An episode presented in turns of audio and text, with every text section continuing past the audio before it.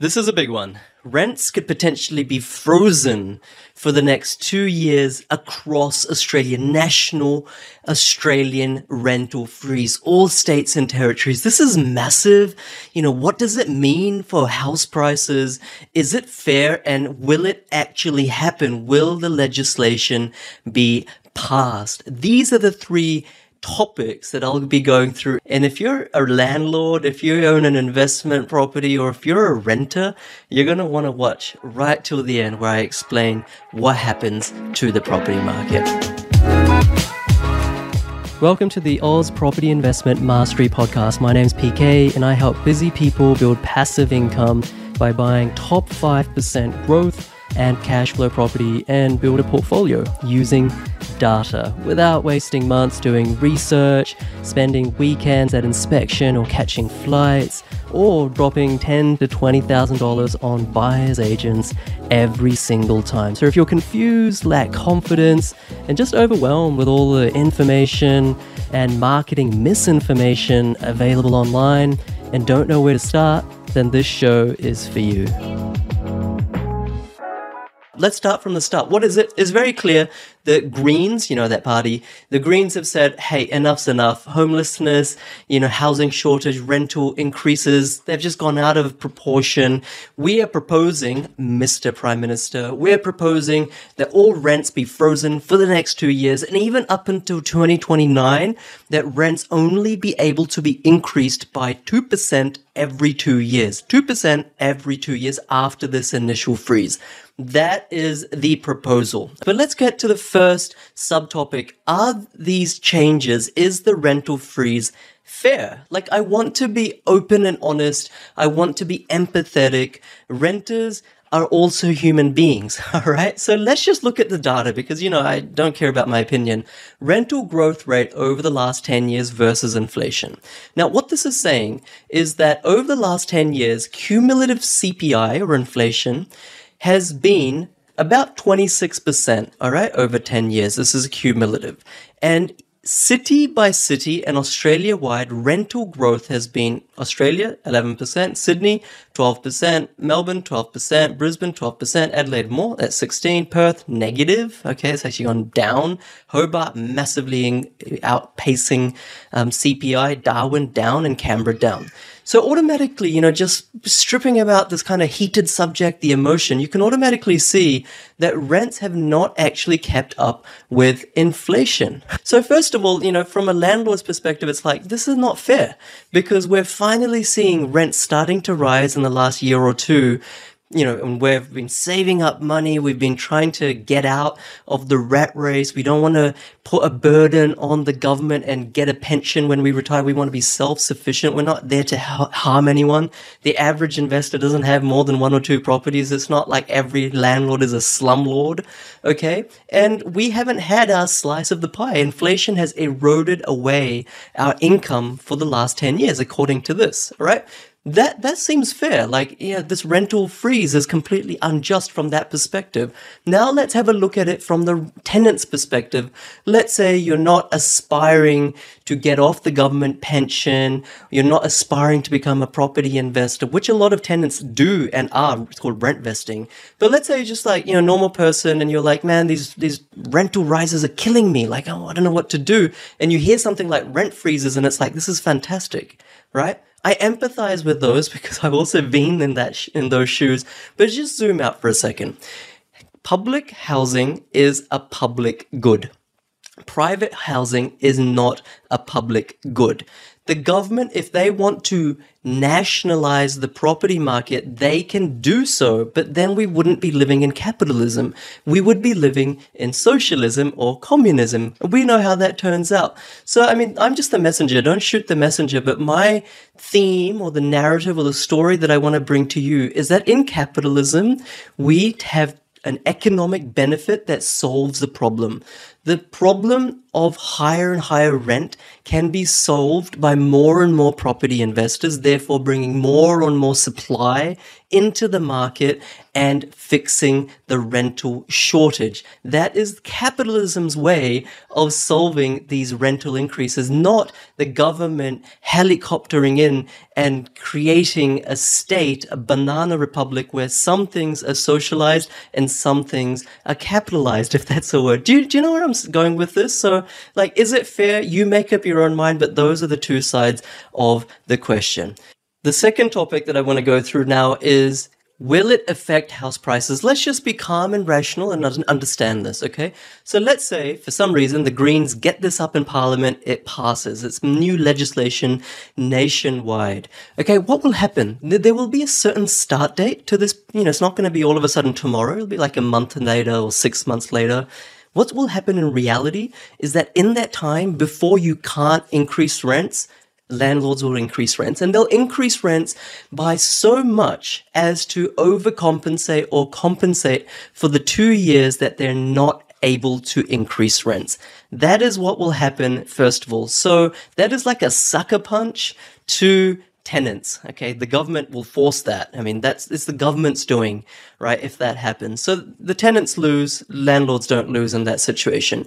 But then, of course, you know, then the rents will freeze. And then there might be a little bit of softness from property investors. They might say, look, now I don't want to become a property investor. I don't want to expand my portfolio because my passive income isn't increasing anymore, right? That is probably what's likely to happen. Let's be honest, right? This is a property channel, but I don't want to spruik property to death. That's the honest reality. So prices could tame out or plateau, but, and this is a big, big, big, big but, what will then happen knowing this country and knowing how not the previous election, but the previous election back the, before that 2017, 18, 19, how that panned out. Negative gearing was a big thing on Labor's agenda. They lost the election because of negative gearing, because there are 2 million property investors in Australia, and these are normal people, right? These aren't like millionaires. These are normal, normal people. And so in the next election, if this does get up in parliament, the incumbent government who has forced this legislation on the housing market will be stripped of its power. And this legislation will be repealed and things will go back to normal. And then property investors will come back in droves. And because the rental freeze for one or two years before the government is displaced, because that will mean there's even less property investors coming into the market, there will be an even bigger rental shortage. It's like you think it's hard to get a rental property now. In two years' time, if this legislation goes through, it'll be almost impossible to get a rental property. That is a fact. And so when the government has changed and they repeal this law, at that point, not only will prices go up because property investors will come in in mass, but also rents will be jacked up to compensate for two years of not doing so and almost no rental properties in the market. How is that a good thing? Even property investors, we don't want that. Like we want a fair playing field. We want to take care of our tenants. And so my last thing on this topic is that I don't actually think it will be passed. Anthony Albanese has already come out and said that I haven't received any formal proposal and to actually enforce such a legislation would require a very nationalistic thinking. It would mean that you need to nationalize or make public almost the private property market. This is own, his own words, right? So he himself has been alluding to the fact that it's preposterous and he's a labor leader, right? So I think it's very unlikely that will happen. But what has happened is this right here. The biggest changes to Queensland rental laws in over 40 years start on October 1st. Okay. What's changing? Let's go through it. Everyone's panicking. Property investors are panicking. You know, is property market going to crash? Let's just go through it. Okay. First thing. Ending tenancies, periodic leases will effectively become lifelong agreements. They will no longer be without grounds ending of tenancies. Landlords will face penalties for falsely evicting tenants. So you can't just end a tenancy where it's on a periodic lease. You know, people are getting freaked out that they're saying, you know, if my tenant is on a periodic lease and they can live there forever. That's the drawback. That's the downside. That's what's causing fear. And that's what's causing this mayhem amongst property investors. Reality is, guys, you should never really have your tenants on a periodic lease anyway. If they're not re-signing a 12 or 6 or 18 month lease, then just find another tenant, right? It's very easy. So this doesn't really affect advanced property investors who know what they are doing.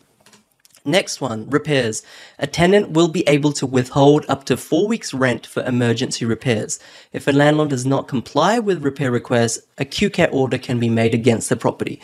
Once again, it's on us as landlords, as property investors, to take care of our tenants, right? If you are not taking care of repairs and maintenance and things like that on your property, then you're not really an ethical landlord. So I think this is a very, very fair um, new policy, and I don't think it should scare ethical landlords at all. Next one is pets. You know, some people are saying, oh, now tenants can have pets in their houses without any substantial grounds as to, you know, any reason why they shouldn't be allowed. Once again, I always allow pets in all of my properties, right? I always allow them. And most times the tenant pays you extra 20, 30, 40, 50, 60 bucks a week extra, depending on the type of pet to compensate for damages. And, you know, even if they don't do that, the property manager takes pictures of the property before the tenant moves in, before they move out, takes pictures. And if there's any damage, that comes out of the bond anyway. So pets, you know, not ideal. And, you know, some pets are a bit um, borderline, but those are going to be assessed on a case by case basis anyway.